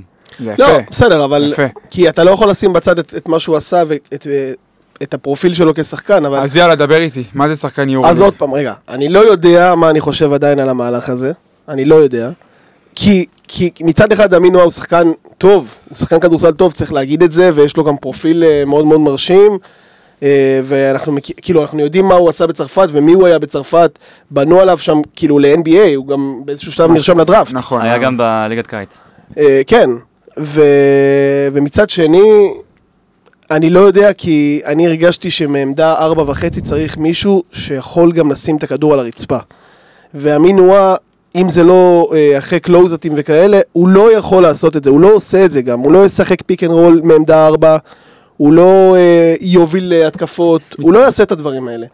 ובגלל זה, אצלי בראש, אני ראיתי קצת משהו אחר. מצד שני, היה פה שחקן שעושה פחות או יותר את הדברים האלה, איזאה מיילס.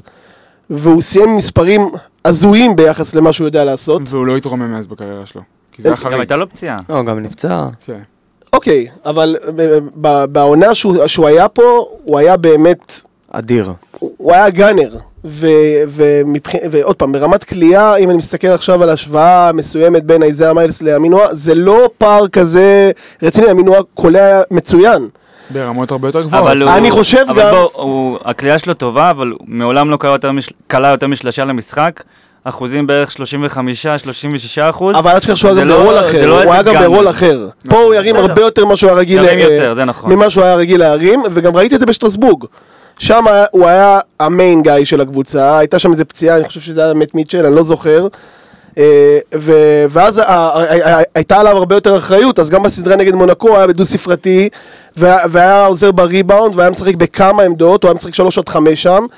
אה, עכשיו רגע, השאלה המרכזית, האם הוא יכול לשחק חמש? יפה. הוא יצטרך. השאלה הזאת. על השאלה הזאת, אני אענה בזה שאנחנו שוכחים שיש ב- ב- בהפועל חולון עוד שני שחקנים שקוראים להם נתנאל ארצי ויותם חנוכי שיוכלו לסייע בעניין הזה. הוא לא יצטרך להיות חמש לאורך זמן, ושהוא עדיין. יצטרך... זה תלוי, זה תלוי במידת ההשתלבות של סמית. אם סמית יהיה פלופ, אתה תצטרך אותו הרבה בחמש. הק- כן. הק- הקבוצה האחרונה שבנתה על נתנאל ארצי להיות חמש, ירדה ליגה. לא, אבל אה, אתה לא בונה על נתנאל ארצי להיות חמש. אבל כרגע, אם אתה לא בונה על נועה להיות בחמש, אתה בונה על 15 נגד- דקות שארצי או חנוכי או נגד- לא יודע. נגד סנטרים גדולים, אה, שאני אומר גדולים, אני מתכוון לרוחב, style, וושינגטון של גליל אה, מהעונה שעברה, אה, ארצי יכול לשמור בחמש. הוא עשה את זה גם. הוא הוכיח שהוא יכול לעשות את זה. ברגע שאנחנו מגיעים לאתלטיות של ניבו ודברים כאלה, אז כן, זה יהיה, זה יהיה ג'סטין סמית ויהיה קצת אמין נועה. ואם הזכרת את ארצי, אנחנו ראינו נניח במשחק הראשון במנורה, משחק בסדרת פלייאוף נגד מכבי תל אביב, בהרכבים עם ארצי מחליפים על הכל, וזה נראה לי הכיוון שהקבוצה הולכת אליו. הקבוצה הזאת יכולה להחליף על הכל. ואני רוצה לדבר רגע על ניסיון יורוליג, כי אני חושב שקצת מתעתע במקרה של נועה, כי הוא לא שחקן זר שהגיע ליורוליג, וקיבל את המקום הזה בזכות ה- היושרה המקצועית שלו. skills. אה, הוא שחקן צרפתי, שבסופו של דבר הגיע ליורוליג בגלל שהוא צרפתי, והזכרתם קודם את מנקו ובלייזר. התפקיד שלו כשהוא היה על הפרקט נכון. לא היה שונה בהרבה ממנקו ובלייזר במכבי תל אביב. הוא עמד, חיכה לכדורים, 3D, אז כאילו אני לא מסתנוור מה- מהניסיון לא- יורוליג, אני לא צריך גם מסתנוור להגיד שהוא מזה. לא הצליח ב-ACB. הוא לא הצליח שם. אבל שם זה, אתה יודע, יש לך. דקות, דקות משחק מצומצמות, אז קשה גם להגיע למספרים. לא, אוקיי, התפקיד ברור. פה יהיה שונה לגמרי. כאילו, אם, אנחנו- אם אנחנו מחפשים את ההשוואה, כנראה זה התשעה משחקים שלו בשטרסבורג, זה מה שהוא יקבל פה. אבל תשעה משחקים. אנחנו, כרגע ההשוואה שאני יכול לראות רק תשעה משחקים, וזה קצת אותי מרתיע. אני אגיד לך שיש המון שחקנים צרפתיים שהם משחקים בעמדה 4 והם לא משחקים בקבוצת יורוליג והם לא מקבלים 20 דקות. אין בעיה, זה שהוא פרוספקט צרפתי לא עניין של מקומי, פרוספקט, אין פרוספקט. אה, לא, אין בעיה. אבל אה, המון שוב, אני לא. מסתכל... אני לא אני מופתע, אני. מופתע מה-94% שמרוצים מההחתמה, אני חושב שהוא יחסית מוגבל. אה, היו פרסומים של סכומי כסף שאני לא יודע להצביע על הנקודה אם הם נכונים או לא נכונים, אבל ב- בסכום הזה אני חושב שהיה אפשר להביא מישהו יותר אמין.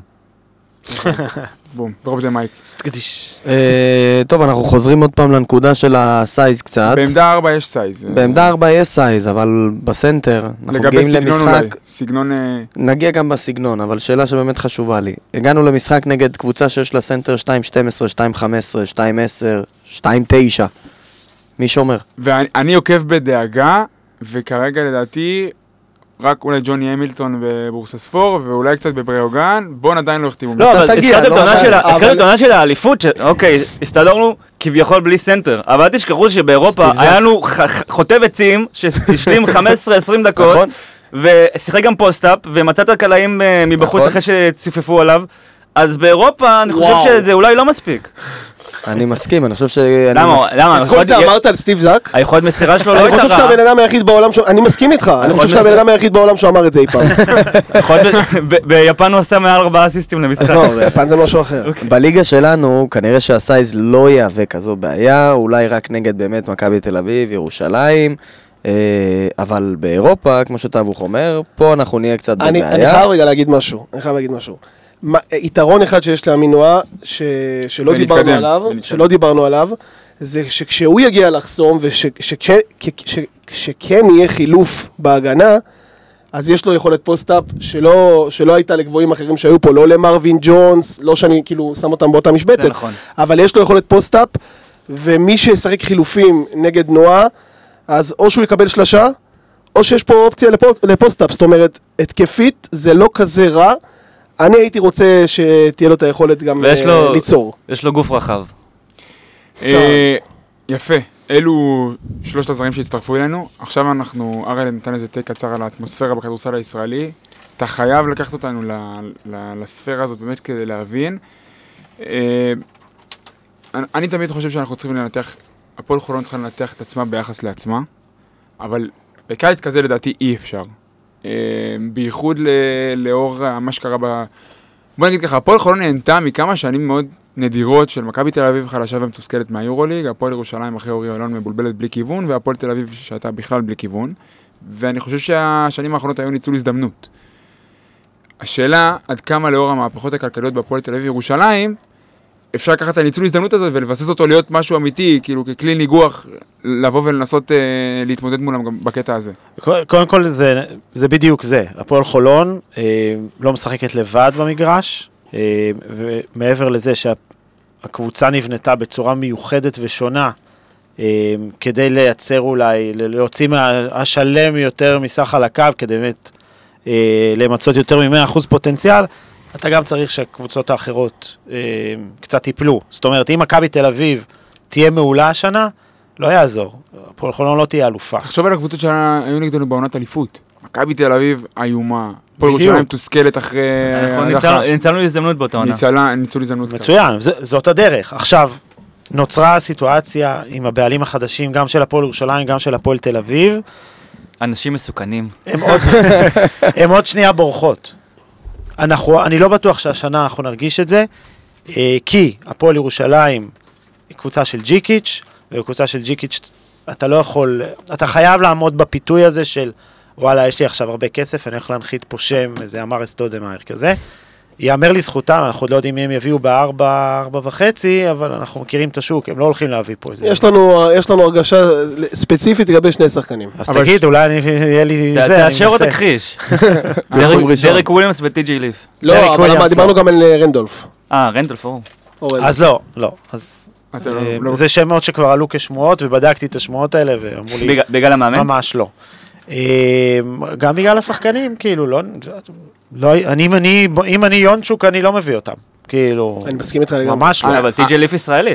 דיברת לא, נדבר על דרק וויליאמס אה, אוקיי. ו- ואנטוני רנדולף. דיברת על אוקיי. שמות ודיברת על קבוצה של ג'יקיץ' ודיברת על פערים, אז ברגע שיש דיווח על איפה לונדברג ומגיע ברינטון למר, אז יש את התחושה הזאת של כאילו, אוקיי, ציפינו למשהו יותר גדול. תגידו רק תודה. שהם לא לקחו טיירוס מגיע במקום למר. כאילו, אני כל היום קם עם חיוך בבוקר, מה יש לכם? אגב, זה שלא דיברנו על טיירוס הגיע לאילת עד עכשיו, סחטיין עליכם. יש- שמרתי את זה, הייתי בטוח. שנתחיל מזה. אה, אז כאילו, הפועל ירושלים עושה קפיצת מדרגה כלכלית לכאורה, כי יש לה בעלים עם משאבים בלתי מוגבלים, אבל אנחנו עוד לא רואים את זה בא לידי ביטוי. כן השתפרה, זוסמן, זה לא, לא איזה משחק, ש- שום דבר שמשנה משחק שובר שוויון. בהפועל תל אביב. גם הפועל תל אביב, אה, כשאתה מסתכל שחקן מול שחקן, אנגולה מול מקריי, אה, אלכסנדר מול אונואקו, לא, לא, אתה יודע, לא בטוח שהם שחקנים יותר טובים. שחקנים יותר נוחים אבל. יותר. מתאימים אולי, בדיוק, יותר מתאימים, יותר נוחים, ויכול להיות שזה יצליח יותר, אבל... השלם יכול להיות יותר גדול מסחר על הקו פה, התלקיט פה יותר בריא. בדיוק. פחות אגו יש שם עכשיו. אבל כשאנחנו, אתה יודע מה, אם, אם עופר ינאי היה קונה את הפועל תל אביב חודשיים קודם, יכול להיות שהיינו רואים סגל אחר, כי הם היו מגיעים לתחילת הקיץ, נכון. עם התקציב היותר גבוה. הגדול. פה בסוף הביאו לקאי אלכסנדר, אני הכרתי 550, קראתי בישראל היום אני 450, שמעתי גם על 600. אני לא בטוח שהוא שווה את הסכום הזה, אבל אוקיי, overpaid. אז, אז אני אומר, הפועל תל אביב ירושלים עומדות לברוח, הם עוד לא ברחו.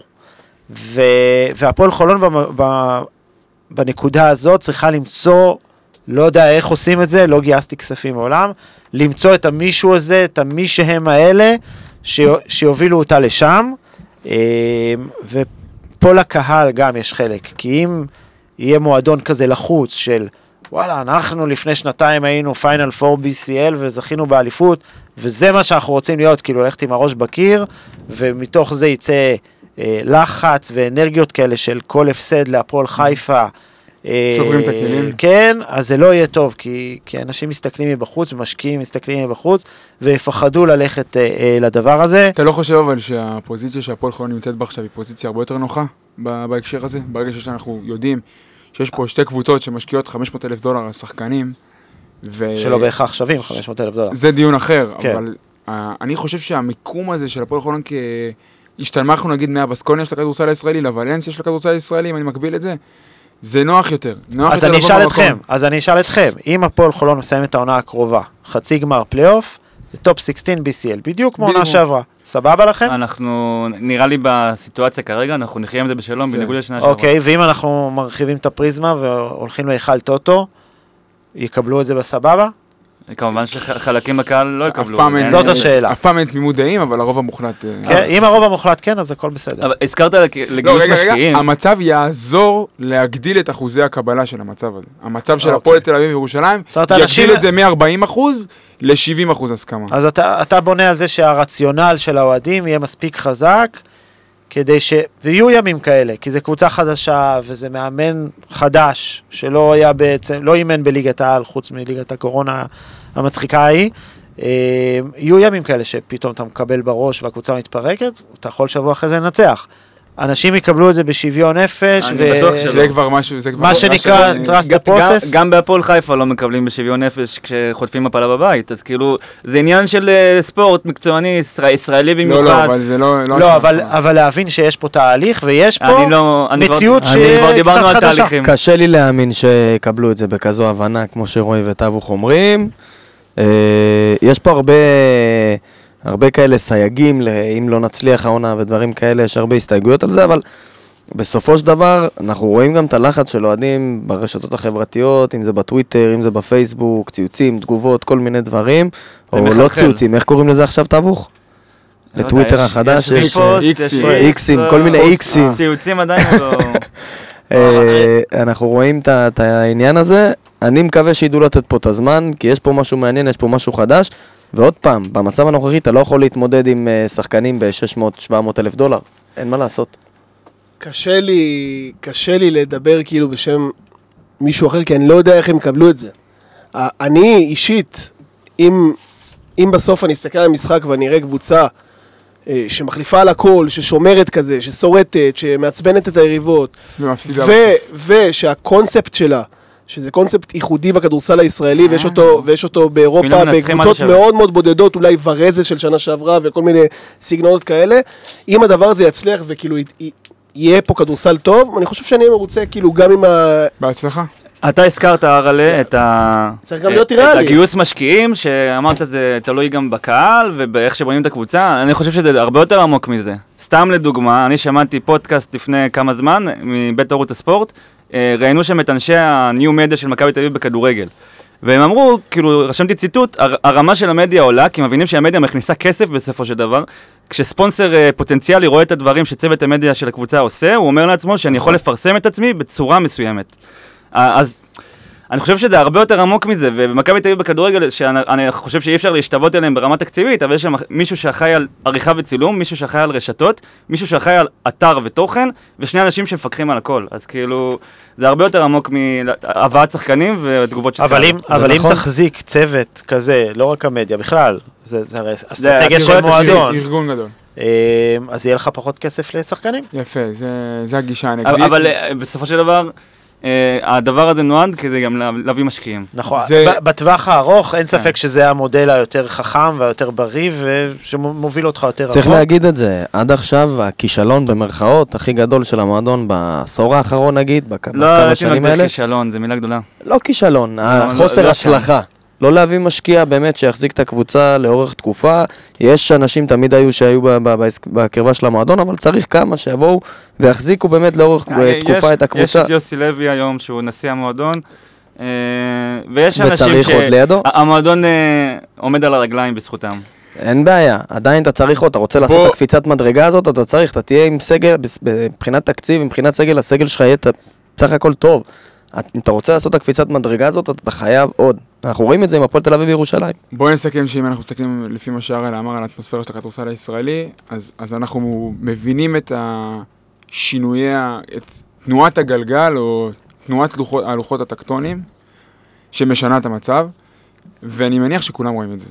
אה, גם האוהד היציע הכי אה, קריזיונר יכול להגיד את הדברים האלה, וזה משהו חשוב וזה ילווה אותנו הדיון הזה לאורך כל העונה.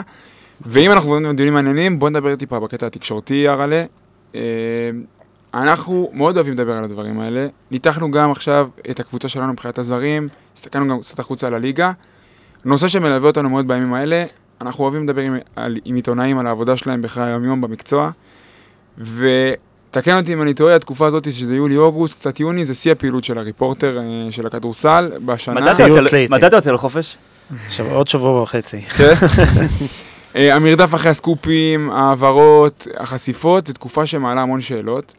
ותכניס אותי בבקשה למסלול שעוברת ידיעה על שחקן, מהרגע שזה קורה, אתה שומע לראשונה, לראשונה עד הוולקאם הרשמי של המועדון. אם אתה יכול, אתה יודע, זה סודות המקצוע שלך, אתה לא צריך לחשוף את הכל, לא אבל נסגיר מקורות. לא נסגיר מקורות, אבל בכללי, שאוהד ידע מה, מה הדבר כזה עובר, איזה עיבוד זה עובר, בראי תופעת ה fake news. אני עכשיו יכול להגיד שאמארה סטודמאייר, חוזר מפרישה וחותם לחולון, בחולון להשלים את הקו הקדמי. אני יכול לזייף מה- פרופיל בטוויטר. הש, הש, כן, השאלה מה, מה, מה המסלול שידיעה כזאת עוברת כדי לתת לה את הסטמפה של האיכות. קודם כל, אתה צריך בתור אה, כתב אה, לייצר לך איזושהי כוורת של מקורות שאתה סומך עליהם אה, בכל קבוצה. עכשיו, יושב ראש מועדון לא יכול להיות מקור, מאמן בדרך כלל לא יכול להיות מקור, כי זה אנשים שהם המערכת ואין להם אינטרס אה, להוציא. לפעמים יש, לפעמים נגיד, קבוצות מסוימות גדולות יחסית, מחתימות שחקן אה, שהוא לא בפרופיל גבוה, והם רוצים לבדוק. קצת לרכך את המכה אולי, או קצת להתחיל להסביר מראש מי זה, אז דווקא מהצינורות הכאילו רשמיים ידליפו אני יכול. לחשוב על כמה סיטואציות שזה נוח למועדון. כי אני אני יודע, נניח נשווה את זה ל- לכדורגל, הרבה מאמנים במעגל המימרים, יש להם אינטרס שבחמש רדיו ידברו עליהם יפה. כן, אה, אז מפתיע אותי שאתה אומר לגבי מאמנים ומקורות. הכדורסל, כן, אבל הכדורסל מאוד שונה כן, מהכדורגל בקטע הזה. זה. אה, זה לא שמאמנים, חלקם הגדול, מאוד חשוב להם להיות ביחסים טובים, בגלל הדברים שאתה אומר, אבל הוא לא ירים לך טלפון שומע, אני הולך להחתים את אחמד קייבר. לא יקרה. כאילו, הלוואי ששרפי היה עושה את זה, אבל הוא לא עושה את זה. אה, אז אם הוא שומע אותנו, תתחיל לעשות את זה, אבל תדע איפה. אה, אז אתה מקבל איזשהו טיפ ממקור, אה, חלק גדול מהטיפים האלה מתברר כלא נכון. ניתן לכם דוגמה משבוע שעבר, אנטוני רנדולף להפועל ירושלים, בשיא תשעה באב, מישהו שולח לי הודעה, תבדוק. הברכיים שלו הם באמת תשעה באב. הם, הם לא ט"ו באב, בוא נגיד ככה, אולי וואן. הברכיים שלו זה קלילה עמד ולא עמד קייבר. אוקיי. עמד אוקיי, בעבר. מגיעה הידיעה. אז אתה מקבל טיפ כזה, עכשיו, התחלתי להפעיל כל מיני סוכנים רדומים מכל מיני מקומות, כי זה וואחד סיפור, אנטוני רנדולף להפועל ירושלים. הגעתי עד מישהו ש... איזשהו מקור שיש לי בתוך ריאל מדריד, אמרתי, אני לא יודע מה היחסים שלו עם רנדולף, הוא אמר, אתה יודע, אני שולח לו הודעה. שלח הודעה לרנדולף. אמרתי, אני עד, אה, נותן, זה היה יום חמישי אחרי הצהריים, אני עד שישי בבוקר נותן לזה להתבשל, אם אני לא מצליח להביא שום היית דבר. שואל את לוקה. כן, אה? אה? מעניין מה הוא היה עונה. עד שישי בבוקר, אז אני מפעיל את נשק יום הדין, אני מתחיל ממש בתוך הקבוצה אה, אה, להתחיל לבדוק את זה. לא, לא הייתה לי שום אינדיקציה שזה נכון עד שישי בבוקר.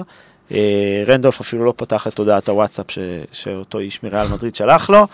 אה, ואז פניתי למישהו בהפועל ירושלים, אמר לי, ואתה יודע, פניתי אליו, הרי מה הדרך? אם אני בא, תגיד, שמעתי שמועה, אולי זה, אתה ישר מחליש את עצמך, הוא ינפנף אותך מהר.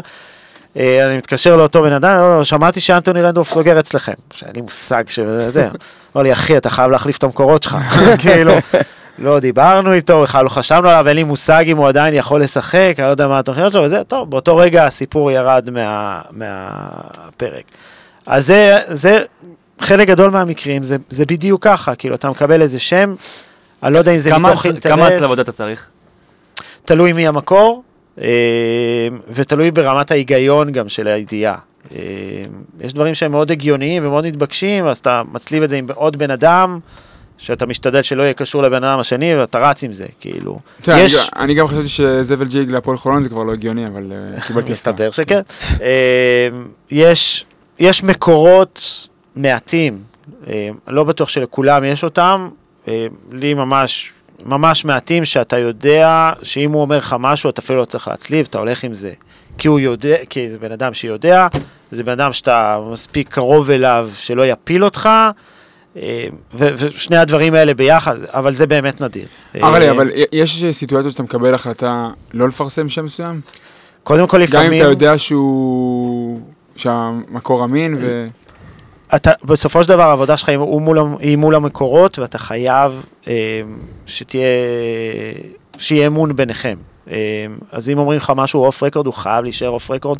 אתה בחיים לא תסגיר לאף אחד מקור שמי אמר לי מה. זה, זה כאילו ברמה של אני, אור שקדי ואני, שנינו מרכיבים את דסק הכדורסל של וואלה. אני לא יודע מי המקורות שלו והוא לא יודע מי שלי.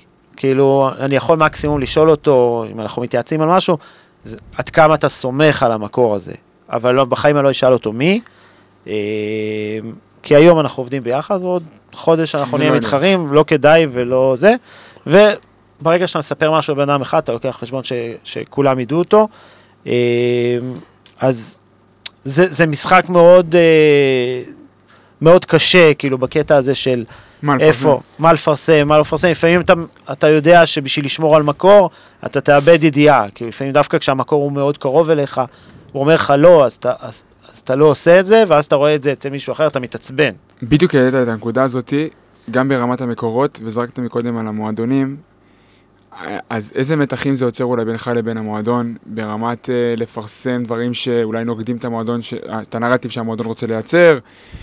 אולי אה, ראינו דיון השבוע בטוויטר עם אוהד של הפועל חולון, אוהד שלנו, אה, לגבי ה-Welcome. הרשמי, כל מיני דברים כאלה. זה אה, כל מיני סוגיות שאתה אומר, יכול להיות שהריפורטר עומד בניגוד למועדון, כאילו, מחבל, מח... כל, המו... כל המועדון רוצה להתגאות, כל מועדון רוצה להתגאות בזה שההחתמה שלנו עברה מתחת לרדאר. כן, ו... יש, יש איזה קטע. וה-Welcome הוא אני הפתע. האמת לא מצליח להבין את התרבות מכבי תל אביב בכדורגל של... שמרנו על זה בסוד, אני ואף אחד לא. ידע על זה, אני אני לא מצליח זה. להבין את ההתלהבות. אני, אני כאילו, יכול להעריך את זה. מה- מה מה זה נותן? שאנחנו כאילו- עובדים באקווריום אה, מאוד אני מאוד לא סגור. וברור, ויש לנו אבל לא מערכת יודע, קריאה. אתה, אתה יודע מה? בוא התרבות נלך הג'ורדי לסיפור, קרויף הזאת. בוא נלך לסיפור המינועה. אוקיי. איך הוא נולד בעצם? לפני, כמה זה היה? שבוע וחצי, שבועיים? כבר לא זוכר כמה, כבר איבדתי תחושות זמן בקיץ הזה.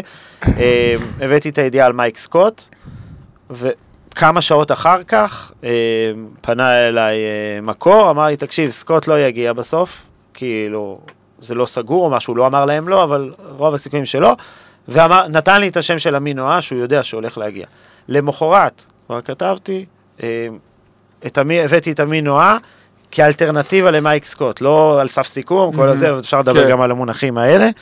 והתחיל, סליחה, מין ידיעה מתגלגלת כזאת, על פני שבוע של התחיל כאלטרנטיבה, ואז גילינו מצרפת שמייק סקוט חותם בווילרבן, אה, ואז יש משא ומתן, והוא כבר מתקרב לחתימה, ובסוף הוא חותם, וחצי יום אחרי שהוא חותם יוצא ה welcome. אני חושב שהבאז הזה עשה טוב. אחלה שירות להפועל חולון. כאילו, עכשיו, תדמיין סיטואציה הפוכה, שפשוט שלשום, בלי שאף אחד ידע, בום welcome. welcome ל... למה? מה, מה, זה, מה זה היה נותן? אני חושב שהבאז הזה הוא טוב build-up, לקבוצה. build-up כן, כזה לך. ה build-up הוא, הוא מצוין גם לקבוצה. אני מבין את ענייני האגו האלה של אנחנו... גם האוהדים אוהבים את זה. זיינו את התקשורת. וזה- כן, אבל מה זה, כאילו, הרגשתם מחוללים מזה שדיברנו על אמינו אה לפני שהוא חתם? זהו, כאילו, שאלה טובה. לא רואה את זה כמשהו שלילי. הבנתי. אה, כן, כן יש מקרים שבהם אתה מציף שם של שחקן ואתה מפרסם אותו, אז זה מדליק פיוז אצל קבוצה אחרת, או גורם לקבוצה אחרת לעלות, זה דופק את העסקה, אוקיי, פה אני לגמרי יכול להבין את זה. ואגב, הרבה פעמים נאלצתי לוותר על ידיעות, כי המקור שלי אמר לי, תשמע, אנחנו זה וזה וזה, אבל אם אתה מפרסם את זה, זה דופק אותנו. ואז אתה מנסה לסגור איתו כל מיני דילים. הבנתי. של כשזה מתקרב, שאתה מרגיש מספיק, מספיק בטוח, אז תן לי התראה, או אם אתה יודע על עיתונאי אחר שכבר עומד לפרסם, אז. מהר תזהיר לי. אתה יודע. אתה בטח לא שמעת פעם אחת שהכתבי כדורסל הם לא מספיק נשכנים, לא מחפשים לחקור לא, עיוותים. מה פתאום? אה, בטח שמעת על זה ב-2008-2009 הרבה עם... אבל הכדורסל התחיל רק ב-2020. נכון, אבל היה פה סיפור גדול עם אה, בנק פנן. אה, איפה עובר הקו אה, אתה שמבדיל... מדבר על בנק פיין, חשבתי על נתנאל ארצי, אוקיי. איפה עובר הקו שמבדיל בין רכילות צהובה לעבודת עומק עיתונאית? עבודת עומק עיתונאית זה זה ה... אין את זה כמעט בכדורסל הישראלי, בוא נכון, בוא נהיה כנים. נכון, אה, זה הדבר הכי חשוב שאפשר לעשות. אה, אבל אנחנו בכדורסל, בסוף זה שואו ביזנס, אין מה לעשות, אנשים מתייחסים לזה חיים או מוות, בסוף זה שואו ביזנס. אה, ולהביא את הדברים האלה, תחקירי עומק, אתה צריך להיות ממוסמך ולהיות, לצלול ל- ל- לעומקים אתה שלא לא תמיד... מפחד שחיים לוינסון ירד עליך בטוויטר? אני רוצה שחיים, עשיתי ראיון יום הולדת 60 עם מוטי דניאל, ושאלתי אותו, המחמאה הכי גדולה שקיבלת, והביקורת הכי מעליבה אה, שספגת, הבן אדם כאילו שיחק 800 שנה והכל, והדבר הכי מעליב שאמרו עליו, ש... שהוא מספר שחיים לוינסון, לוינסון כתב שהוא פלגמט. אז כאילו, אם, אם אני אהיה כמו מוטי דניאל, זה... מה זה כזה חיים לוינסון להגיד דבר כזה? כן. אם חיים לוינסון יורד עליך, סימן שעשית משהו טוב. אז כאילו, המקומות שבהם אתה צולל לתחקירי עומק והזה, הם מלכתחילה די מוגבלים. כשהתפוצץ אה, סיפור בנק פנן, הייתי עיתונאי צעיר, עוד בוויינט, אה, וזה זה סיפור מטורף. ומאז, כאילו, אני זוכר, כל פעם שראיינתי מישהו שהיה פעם במכבי תל אביב, איכשהו אתה, תוך כדי הטכניקות של הרעיון, אתה מנסה להביא אותו לסיפור הזה של בנק פנן. אה, והגיע שלב שבו אנשים באמת כבר אמרו לי, כן, דיוויד בלאט אמר לי, וניקולה וויצ'יץ' עוד לפני שהוא חזר אה, כמנהל מקצועי, כמאמן גבוהים, סליחה.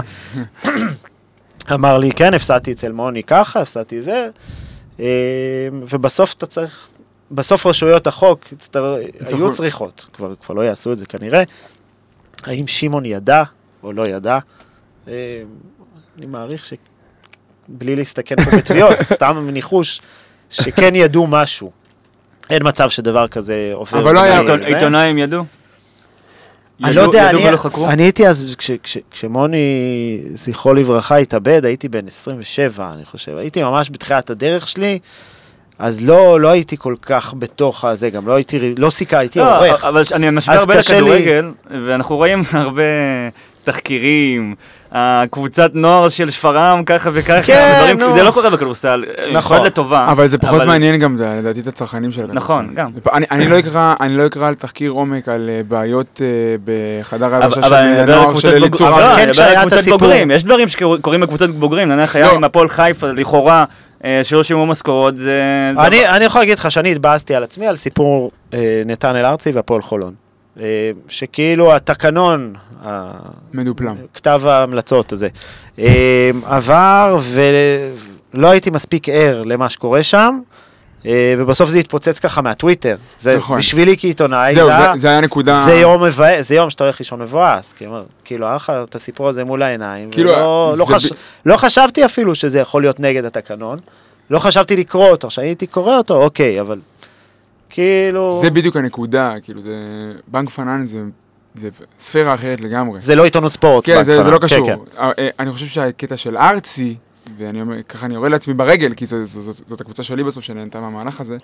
אבל הקטע של ארצי, שבסוף אה, צייצן טוויטר מסוים מביא את החשיפה הגדולה, ולא העיתונות, זה היה... שאגב, של- שאגב, גם פה, האמת, לא תמיד, אבל במקרה הזה הייתה איפשהו באמצע. באמצע. כי היו גם כל מיני פלטות של המינהלת, של כאלה היו הרבה. בואו, יש לכם עכשיו, כן. מאיר יושב מתאפק.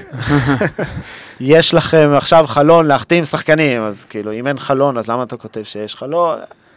וזה כן שחקן מפה, לא שחקן משם, כן יש שוק, לא...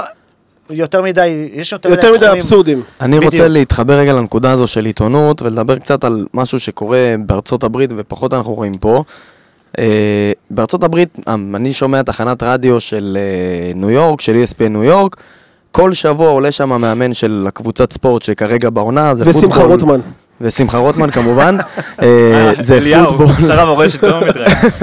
זה אה, פוטבול, בייסבול, אה, כדורסל, ועולים אחת לשבוע, אם זה המאמן של הניקס, או של היאנקיז, או של הג'יינט, שזה פרנצ'ייזים אדירים, עולים אחת לשבוע, 45 דקות, חצי שעה ראיון ברדיו, תחנת רדיו המקומית, או בפודקאסט אוהדים המקומי, עם ה-70 אלף, אה, לא יודע מה שיש להם.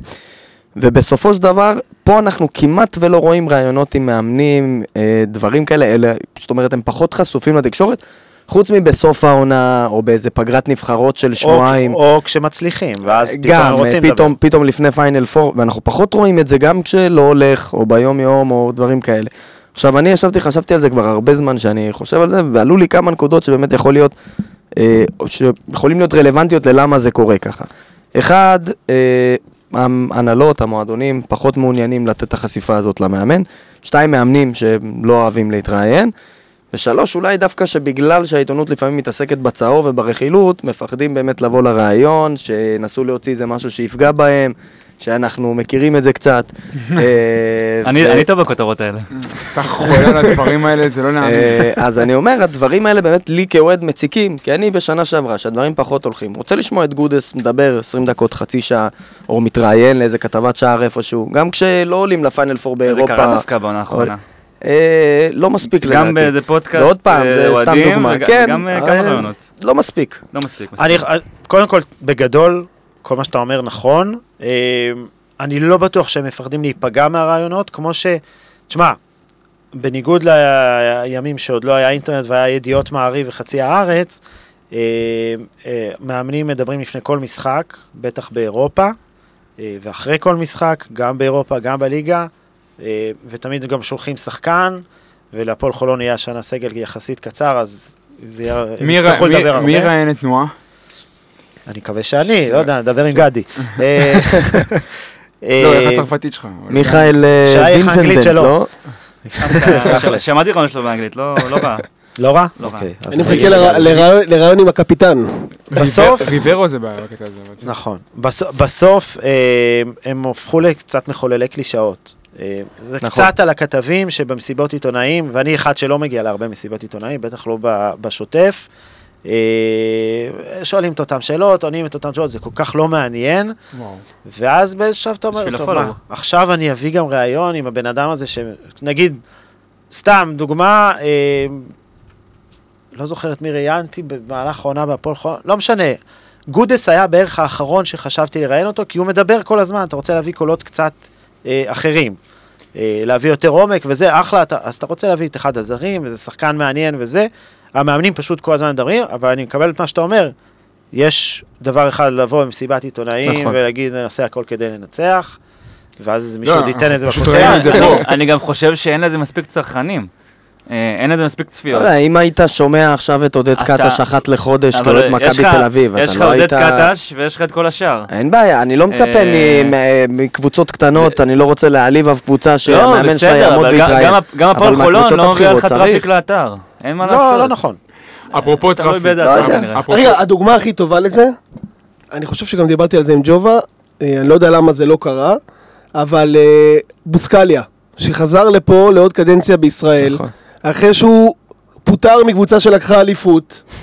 זה סיפור כאילו, ואני לא ראיתי כתבה, כי לא ראיתי לפחות כתבה נכון. מצולמת איתו בערוץ הספורט, אבל לא ראיתי גם כתבה איתו מאף, אחד. יכול להיות אבל שהוא לא רצה. יכול להיות, נגיד- אבל אני, ג'יקיץ'- ממה שאני זוכר ממנו, הוא ג'יקיץ' לא לא... מוכן להתראיין, נקודה. מאוריציו, ממה שאני זוכר ממנו, הוא לא- הוא כאילו לא ברמה של לא, לא, לא מוחלט. לפני הטראומה. פילוסוף דברן גדול. כן, דבר. מאמנים איטלקים, נו. אה, עכשיו, אפרופו- אפרופו traffic, אה, זה ממש חשוב. אה, או שזה רק תחושה שלנו, שהיא סובייקטיבית לגמרי. כן, אנחנו, כשאנחנו מדברים הרבה בינינו, יש לנו מין תחושה שבגלל הפערים הכלכליים שבאמת נוצרו בין הפועל חולון ל- להפועל תל אביב, ירושלים ומכבי תל אביב, הגדולות תקרא להן. כאחת הגדולות של הכדורסל הישראלי, זה מה שטבוך כתב בליינאפ, אה, יש איזה פערים בסיקור. עכשיו, יכול להיות שזה עניינים של traffic, כל מיני שיקולים, אנחנו לא נכנסים בקיץ לזה. הזה. בקיץ הזה בקיץ כמובן, ספציפית. כן.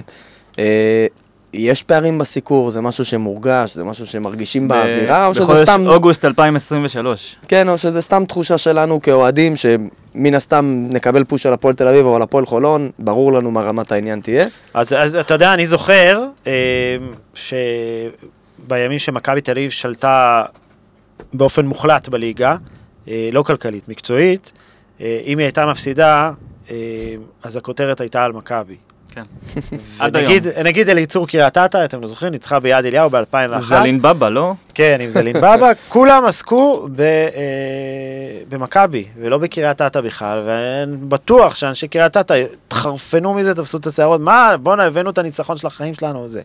היום זה קצת שונה, גם כי מכבי כבר לא כל כך שולטת, גם בניגוד לעיתון, אז היו רק עיתונים, והרוב לפחות היה עיתונים, אז אין, אין מגבלה, זאת אומרת, אני יכול להרים כתבה על מכבי ולהרים כתבה על קריית אתא, והכל אה, זה. עכשיו, בסוף, מכבי תל אביב זה הסיפור הגדול, יכול להיות שזה עוד הולך להשתנות, יכול להיות שלא, לא יודע, עד שיוכח אחרת, הם, הם הסיפור הגדול, היה להם קיץ מאוד משעמם, ובכל זאת, הם תפסו את כל ה traffic, זה, זה, זה משהו פסיכי. זה ברק בכר.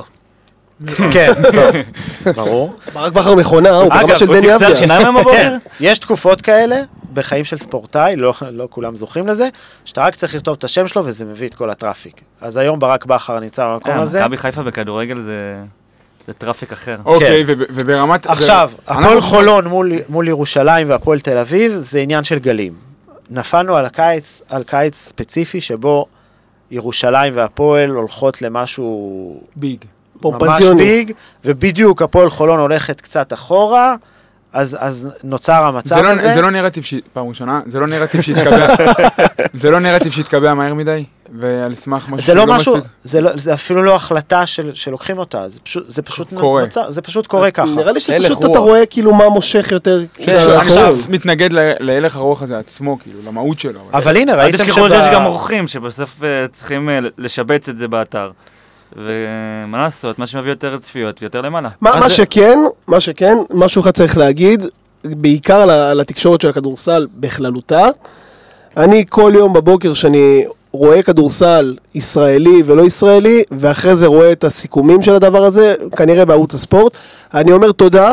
שאנשים שמסקרים את הענף שאני אוהב, זה לא... אני לא רוצה כאילו להיכנס... אנשי אה? זה שזה כבר- לא אנשי הכדורגל. אמרתי כבר. לטאבוך שהוא עובר ו- ויש כל מיני כאלה שאחרי משחק אחד, יש כאלה לא, שאחרי... אני ממש לא שם.